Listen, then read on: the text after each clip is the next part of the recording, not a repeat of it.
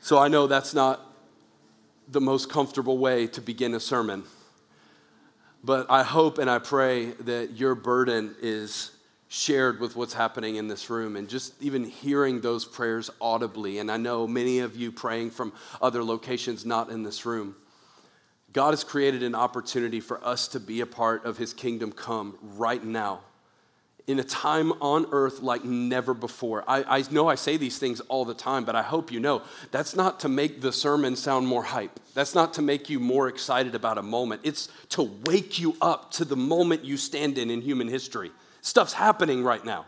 And you have breath in your lungs to be loved by God and to overflow with a life of mission to a lost, dark, and broken world. So, we started this series, Remnant, last week. And I just hope that if you missed it, number one, you go back and listen to the foundational sermon, Salt and Light, for this whole thing. But this cannot be a sermon series that we preached. This is a vision trajectory setting moment for our church. So I might get repetitive with how many times I end up saying this throughout this series, but I have to clarify this so that we are all on the same page. Last week, when I introduced this series, I talked about some research that's been done about renewal in the church, and that typically there's a renewal cycle for churches like ours who experience major growth. It starts with a remnant, a small group of people who are praying and contending for God to do something new in their area or in their city. And what happens is God breathes on it by the power of the Holy Spirit. It grows and people are drawn to it, but because the leadership becomes overwhelmed by the growth, they start to systemize and staff and create a culture where everybody's accounted for, everyone's cared for, which is good. But what happens over time is that the masses are catered to and the remnant is drowned out.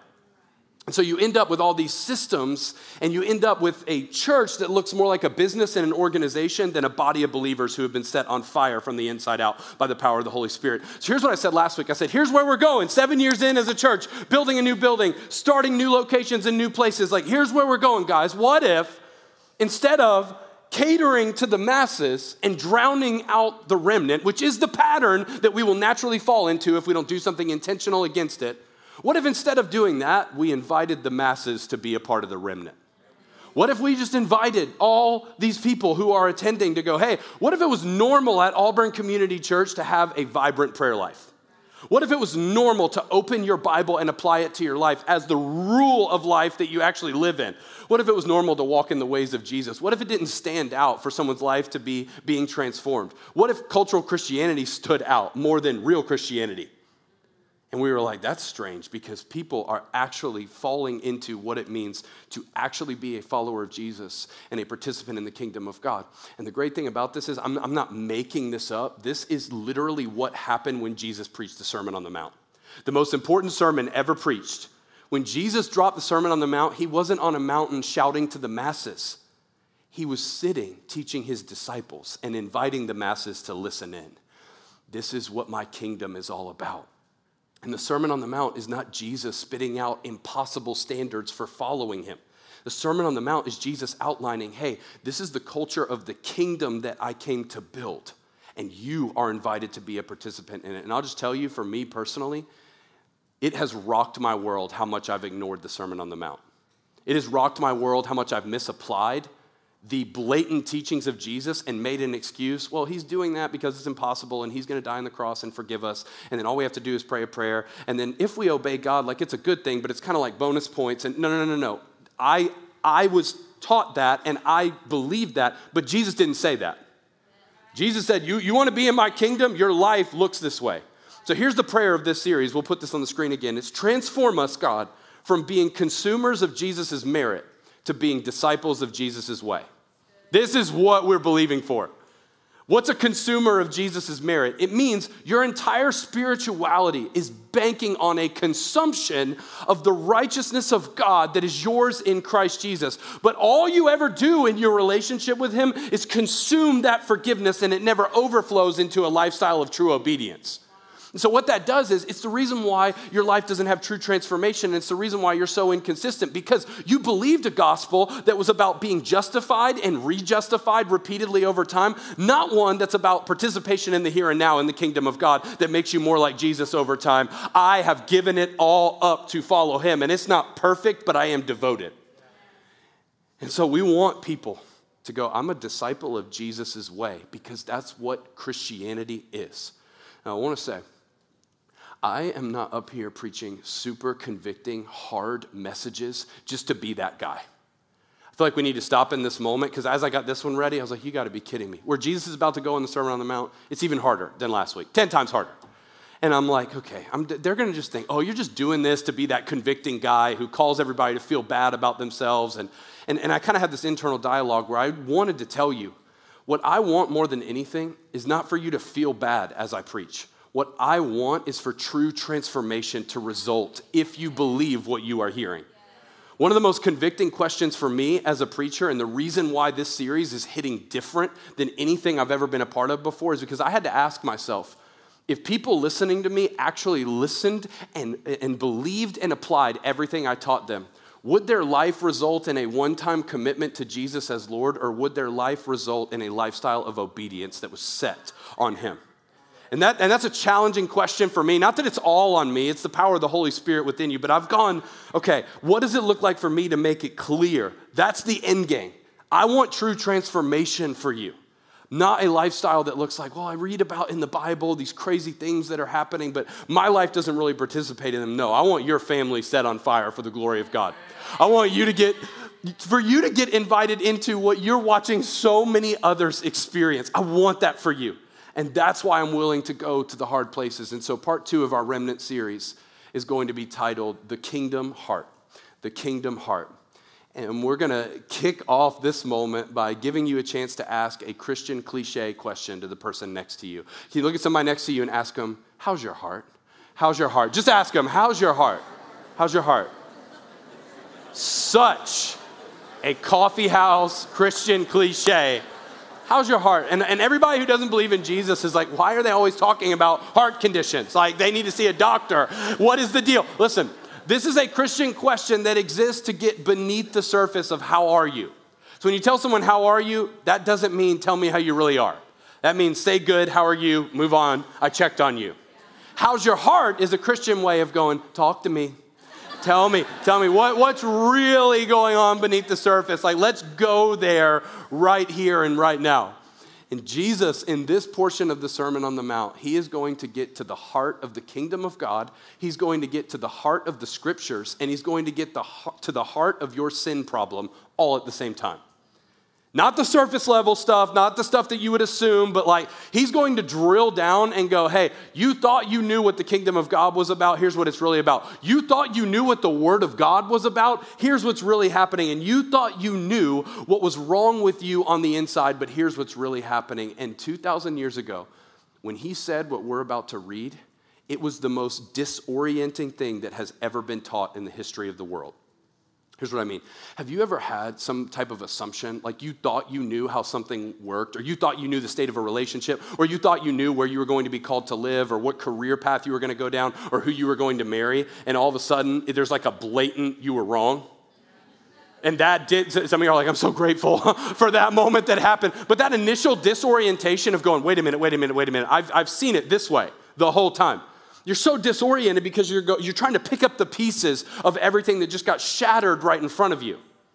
And the great thing about that is that spiritually speaking, when that happens, that usually results in your most powerful foundational beliefs about who God is. So you don't need to be afraid of that happening spiritually, but you do need to step into it when there's a moment where that happens. And that moment that's happening as we're reading the Sermon on the Mount is this for me. I am learning personally, and I think we're learning corporately, that spiritual maturity is more about obedience than it is about years. I'm gonna let that sink in. Spiritual maturity is more about obedience than it is about years.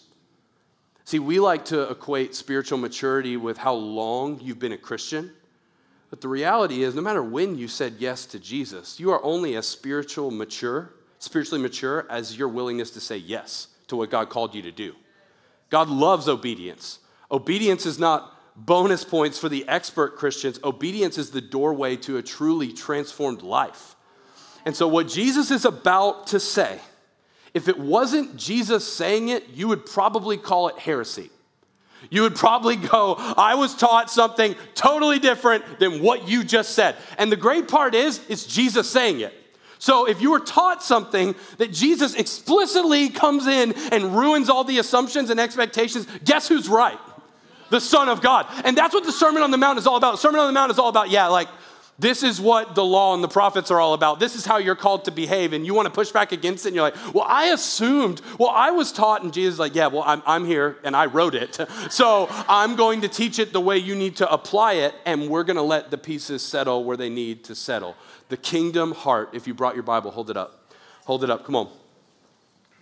Oh, wow. People coming locked and loaded and ready to go.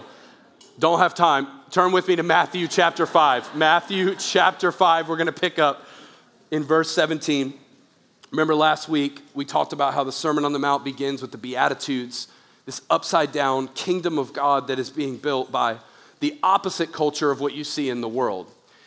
It begins with a list of things that are a progression of spiritual maturity. It begins with, Blessed are the poor in spirit, for theirs is the kingdom of heaven.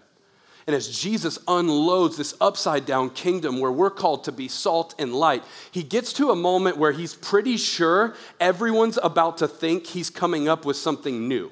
Remember, this is a first century Jewish audience that believes in the Torah, the first five books of the Bible, the law of Moses, and the prophets as the very word of God. And so Jesus is anticipating in this moment okay, I just told them something that they have never heard before about what it means to participate in my kingdom. And I'm going to have to stop and make sure they know. I'm not coming up with something new, I'm just telling them the truth that they missed all along.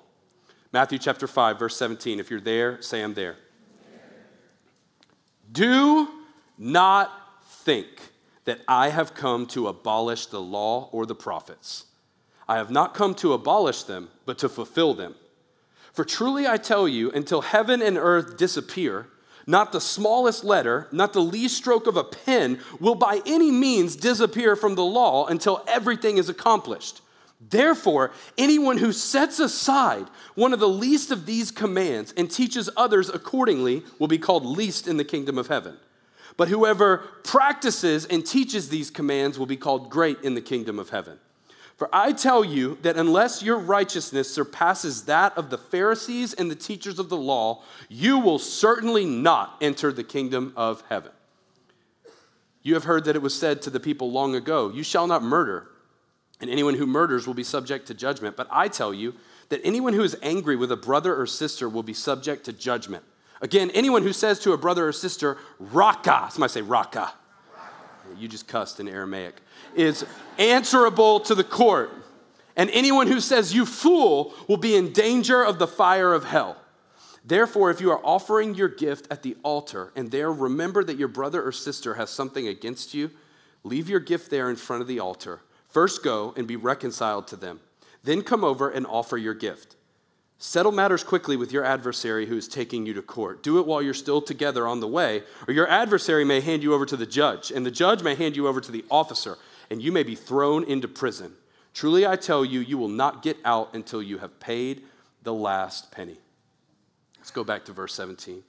Jesus says, Do not think that I have come to abolish the law or the prophets. I have not come to abolish them, but to fulfill them. One of the most important statements in the whole Bible, right here, y'all. You got to get this. Jesus goes, I know what you're thinking. You're thinking, I got this new teaching, and Jesus is about to show up in a powerful way with miracles, and he just wants to correct. I'm not, I'm not the new thing that's here to replace the old thing. I'm the fulfillment of what you've heard all along. So when Jesus says, I didn't come to abolish the law, but to fulfill it, that does not mean that Jesus is saying, I didn't come to get rid of the law, I came to obey it for you so you don't have to. That's usually what I've heard about this passage. But that word fulfill is not the same as the word obey. The word fulfill literally means I am the true embodiment of the heart of what God intended all along. What you see in me is joining up with the story God has written through the law and the prophets, but now the kingdom of God is at hand. Now you see in the flesh, I am what this has been culminating. The word would be this is the climax of the story. This is that middle point where it's like everything meets at the end. He goes, Oh, I'm not throwing that away. I'm actually joining up with it. And I'm not just joining up with it, I'm upping the standard of what you thought it was. So look down at verse, I think it's 19.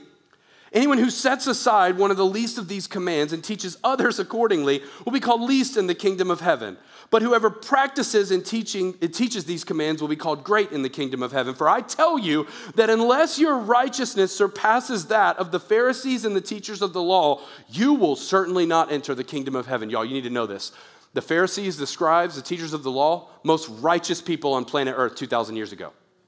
All they did was obey God and interpret the word of God. That was their job. Many of them had the entire Old Testament memorized, like at any point could tell you anything the Word of God says. And Jesus is going, hey, you know, their righteousness, you're going to need a lot more than what they bring to the table if you're going to enter into my kingdom. Now, even as you hear that, you're like, well, that, that's going to create an impossible standard of obedience. But that word righteousness translated literally means inner goodness your inner goodness is going to have to exceed the way the Pharisees and the teachers of the law go about their righteousness before God. Now, if you know anything about Old Testament law, and if you know anything about the history of the Pharisees, their obedience was mostly external adherence to rules given in the law. They would rather have you keep the Sabbath as written by law than actually heal someone as is true of God's heart. See, what they did, y'all need to know this, they replaced the heart of God that's for people for the rules of God that were for external adherence. And what Jesus is going is he's going, no, no, no. Let's get back to the heart. Let's get back to the inner world. Let's get back to the reason why God gave you these laws in the first place. And that's why anger, when, when, the, when the term murder comes up, Jesus goes, hey, and you need to look at this in verse 21. He says, You've heard that it was said to the people long ago, you shall not murder. Sixth commandment. And anyone who murders will be subject to judgment. But I tell you that anyone who is angry with a brother or sister will be subject to judgment. Jesus goes, The heart of the commandment, do not murder, is not so that you would look at a rule that God wrote and go, Oh, haven't killed anybody. Me and God are good. He's like, The heart of do not murder was to get inside of you and go, Hey, you have a problem in you called anger. And if you're going to participate in my kingdom, it's not just a kingdom that's built out there by my rule in a physical world, it's a kingdom that begins in a spiritual world called your heart. And I'm here to overcome every ounce of tension that is between you and another human being from the inside out.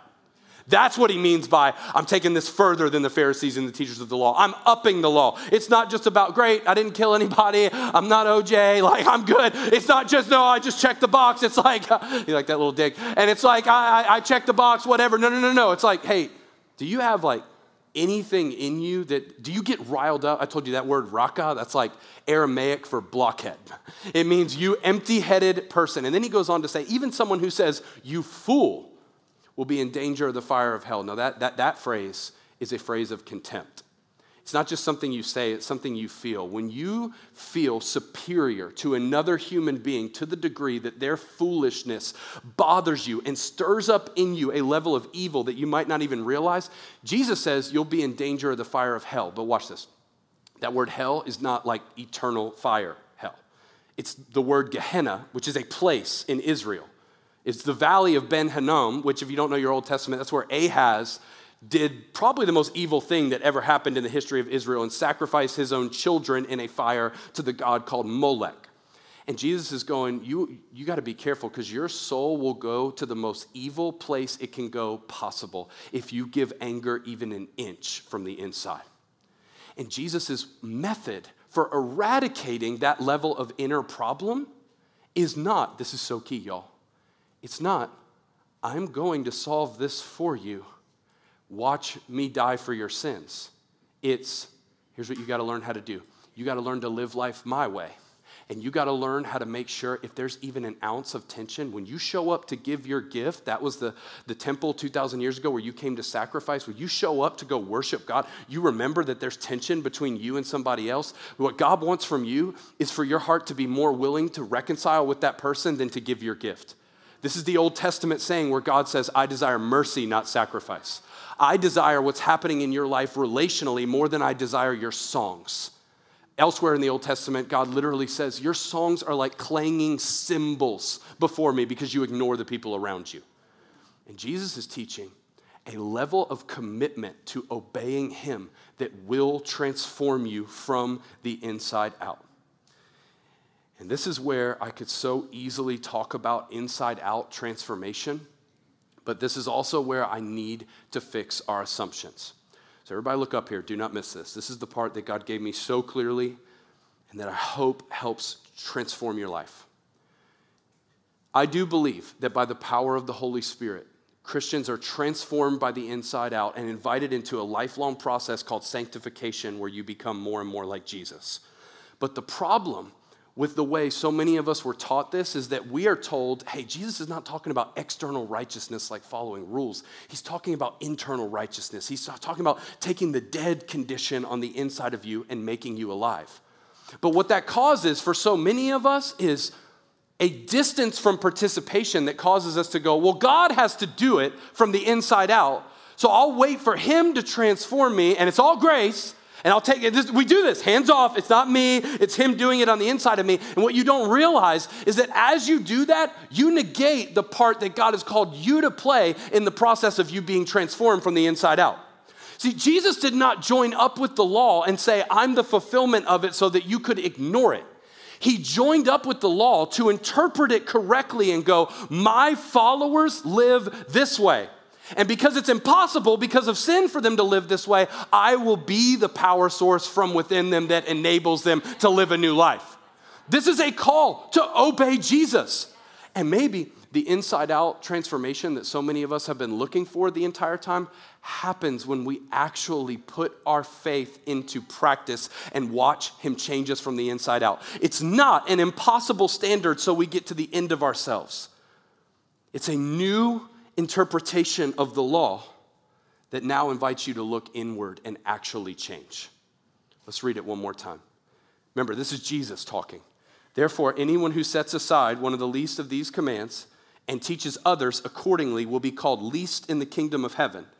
But whoever practices and teaches these commands will be called great in the kingdom of heaven. Jesus talks about kingdom all the time. And when he says, whoever ignores these commands or doesn't walk by them, what commands is he talking about? Is he talking about the Ten Commandments? Is he talking about the, the Old Testament law? Or is he talking about the Sermon on the Mount? The answer to that would be yes. Yes and no.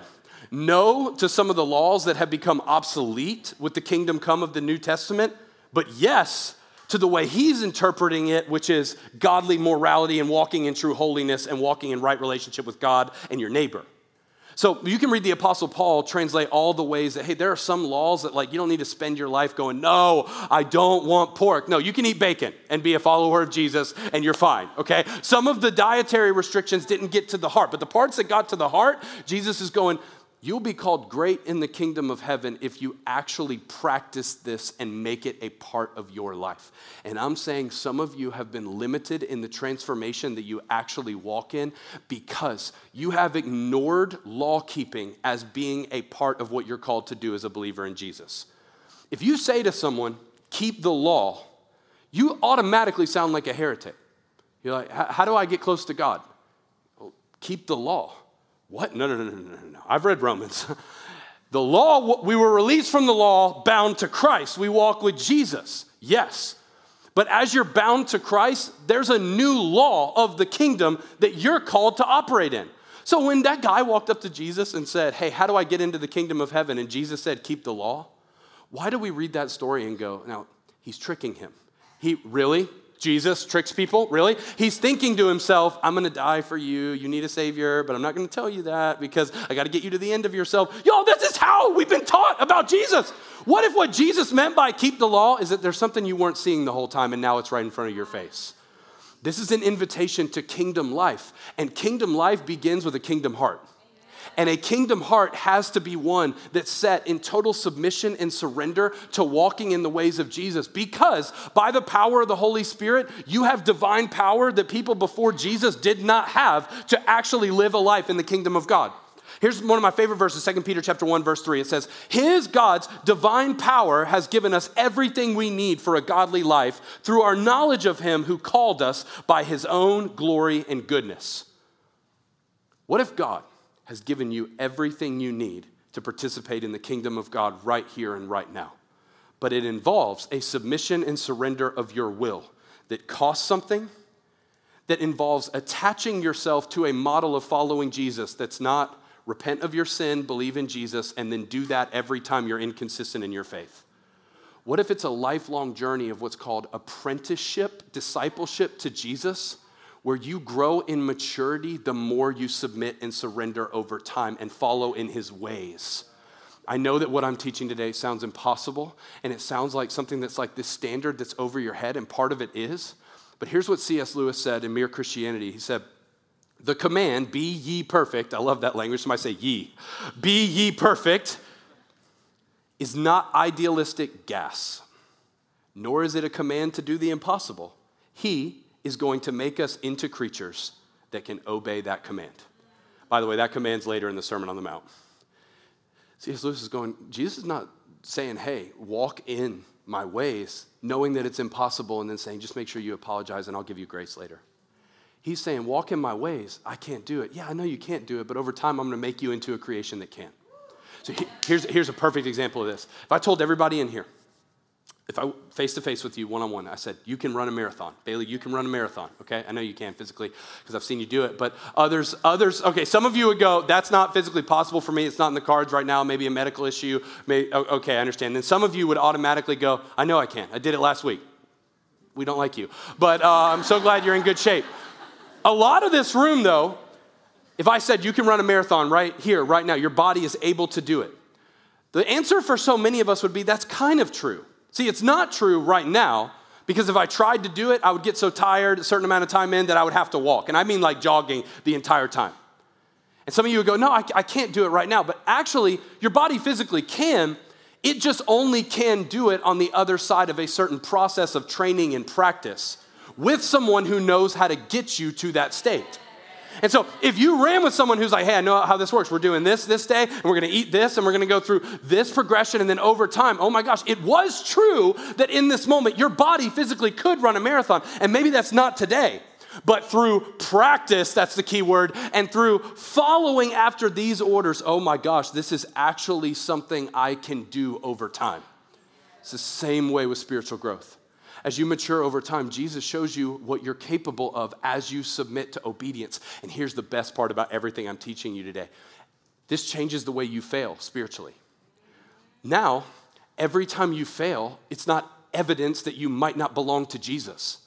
Some of you are having an arm wrestling match with the Holy Spirit about whether or not you're saved every day and that's preventing your transformation. Now, when you fail, it's not, well, I might not even belong to God because the fruit of my, I mean, what, what is happening to me? Why do I keep struggling? Now, your failure becomes an evidence that a fight is taking place.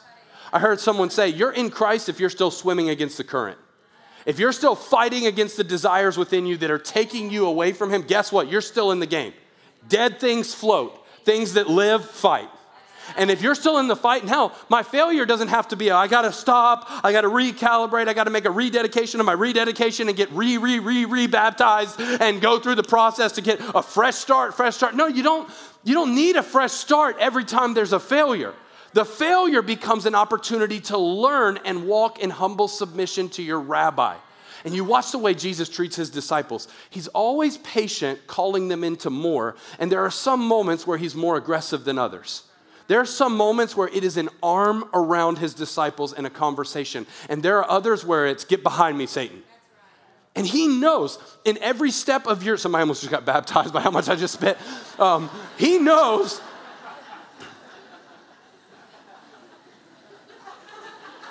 I don't know what to say. Church can be fun. All right. He knows what it takes to get you there. So his message, the message of Sermon on the Mount, everybody look up here. The message is not try harder. The message is train smarter. And see your discipleship to Jesus as a lifelong process that you have fully committed to. I told y'all this commentary, The Divine Conspiracy by Dallas Willard, and we actually have some in the lobby. We got this whole new merch area over there with books and stuff that you can check out on your way out today. But that that version of the kingdom of God that I'm seeing in the Sermon on the Mount is something that I think was at the heart of Jesus' message that we replaced with cheap grace. We took our mandate to participate in the kingdom of God and we put a grace stamp on every failure that was like a band aid that would make us feel better for a little while and not an invitation to, hey, the basics of what it means to be a part of this kingdom is come and die that you may live and come and follow him over time. But here's the best part about it. Here's what so many of you have missed it's not an invitation to go try to do everything he commanded you to do like a checklist. It's an invitation to make his way of life your way of life. Don't miss this. The lifestyle that Jesus lived was a product of the habits he formed. And when you become a follower of Jesus, it's not about, okay, I'm gonna get the Sermon on the Mount, I'm gonna get it tattooed on my body, and I'm just gonna apply it to my life. You'll become just like the Pharisees who did that with the Ten Commandments. And they, you know, they didn't get tattoos because that's in the law of the Old Testament, but they put it up somewhere and they're like, we're gonna do that, we're gonna do that. Guess what that is? That's a transaction. Transformation is, wait, how? Living a life like that is the fruit of something that produces that. Jesus' lifestyle of personal submission to God, of solitude, of silence, of Sabbath, of the things that he did daily, produced the life that he lived. So I've said this before too many of us are trying to do what Jesus did without learning to live like Jesus lived. Amen. It's the habits that produce the fruit. And so when Jesus, you got to remember, context is everything. Yes, this is the way you're supposed to try to live your life. But if all you ever do is try harder outside of the context of a discipleship relationship with Him, you'll feel like you're on your own and you will fail repeatedly. But when you're walking and abiding in Him in loving union, now the lifestyle that you now live, which is different than the rest of the world, you live like what's being taught in the Sermon on the Mount, is producing new results in and through your life. So, what we're trying to do and what we're believing for at ACC is what if we start teaching people here's how you live like Jesus lived, and the results will take care of themselves? And so, explicitly, this is a great example of this. If you watch the way Jesus lives his life in humble submission to God, and you watch the way he was willing to love his enemies, and you watch the way he modeled reconciliation and peace, it's gonna be really hard to be living your life with the rhythms of Jesus and hold on to bitterness about the person who did something that was unfair to you. And what's going to happen is the Holy Spirit's going to prod your heart, and you're going to go, More than God wants me to sing that song, He wants me to have a hard conversation. And then you're obeying God, and what's happening? Your relationships are transformed, and oh my gosh, you are, your life is transformed. You're a follower of Jesus, being made into the likeness of Him, being ruled by what's called agape love.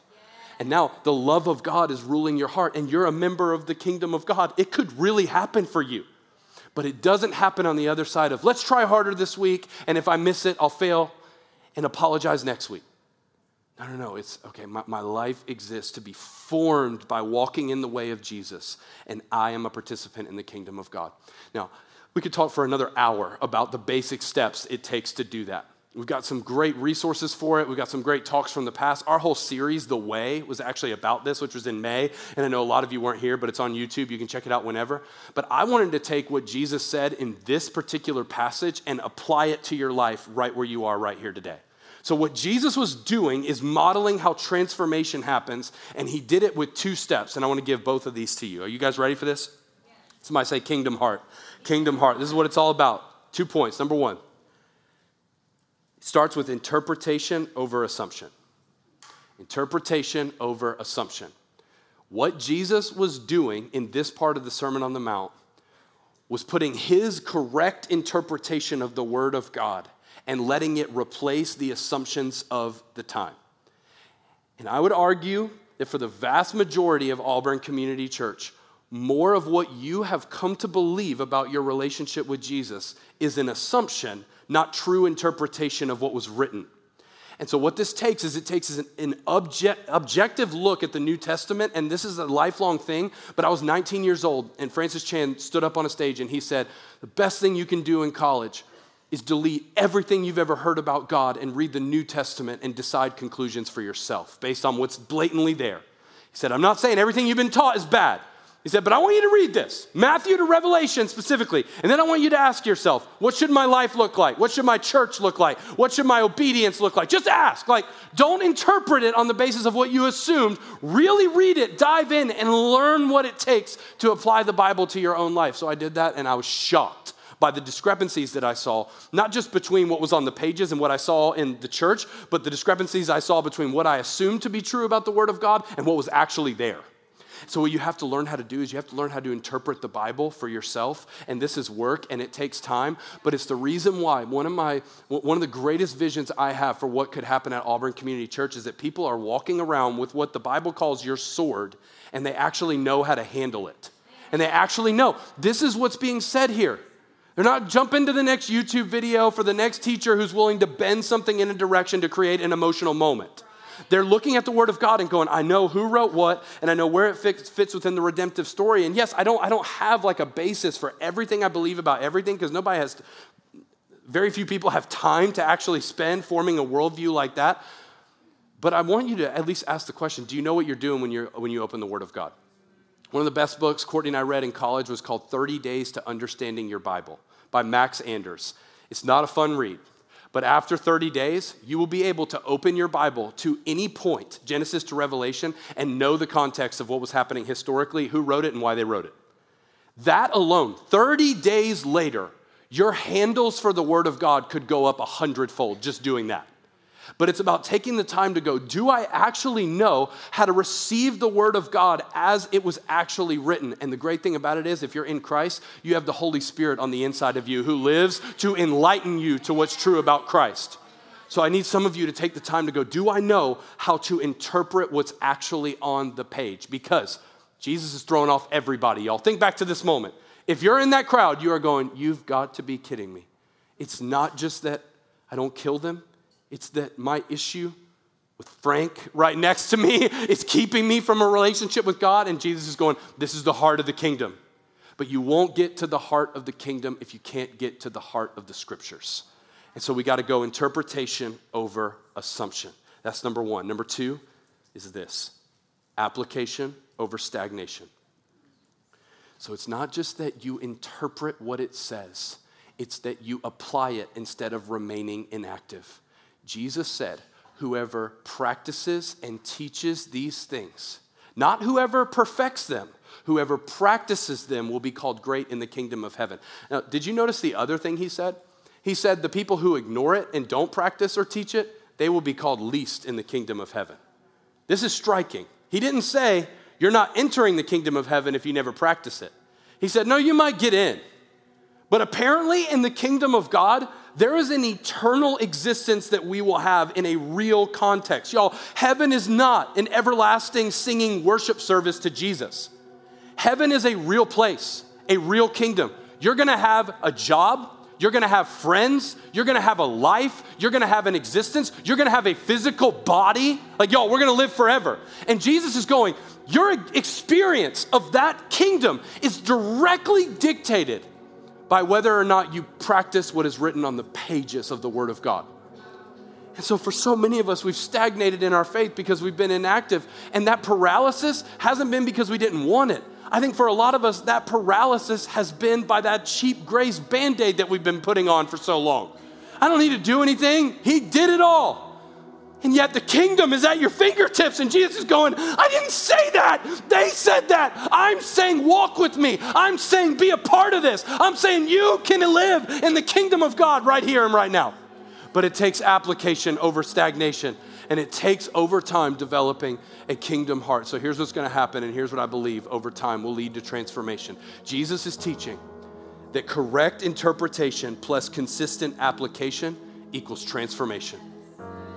If you correctly, by the power of the Holy Spirit, take what the Word of God says and put it to work in your life, you will be transformed. It will not be overnight, it will not be perfect, it will not be without failures and plenty of moments that you're going to regret on that road.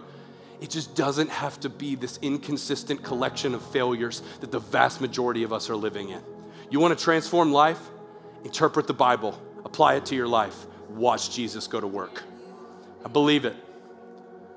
That's all I have to say. So uh, you can stand up all over this room. We're going to go into a moment of worship. It's like when something gets laid out that clearly, yeah, you can stand up.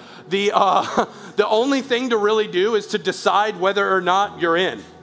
And so, right here, right now, we're going to sing a song that is a little bit old in my mind, but it captures the heart of what it means to live from the inside out, a lifestyle of obedience to God. And I simply want to submit this moment before you. Do you want more of Jesus? Do you want to live a truly transformed life? And if you do, It takes more than a commitment in a moment, it takes a lifelong dedication going, God, you can have my heart. Would you close your eyes all over this space? If you're listening to this moment right now, I want to pray for you because I know God is making his glory abundantly clear to a few people listening to me right now. If you're here and you go, God, I want a kingdom heart, you just lift your hand right where you are right now. God, I want to exist in your kingdom living for what matters most. This message resonated with me. Awesome. Heavenly Father, there's nothing special about a lifted hand, there is something special about a surrendered heart. I pray right now in the mighty name of Jesus that your kingdom would be seen as something we can live in forever. That God, right here, as we've experienced your glory together, as we've sung these songs and we've looked to your word, God, this is your moment to take people's hearts and interpret what they need to hear. So, God, say it to them. Say it to them loud and clear. Holy Spirit, I pray that you break out over these gatherings today like you have never done in seven years as a church. Call us to true obedience. God, we do not have time to stagnate and waste our lives on some kind of spin on the American dream. God, we want to live surrendered and submitted, even if it costs us everything, because Jesus, you are that beautiful. So we love you. We worship you. We sing to you. We give you this moment right now.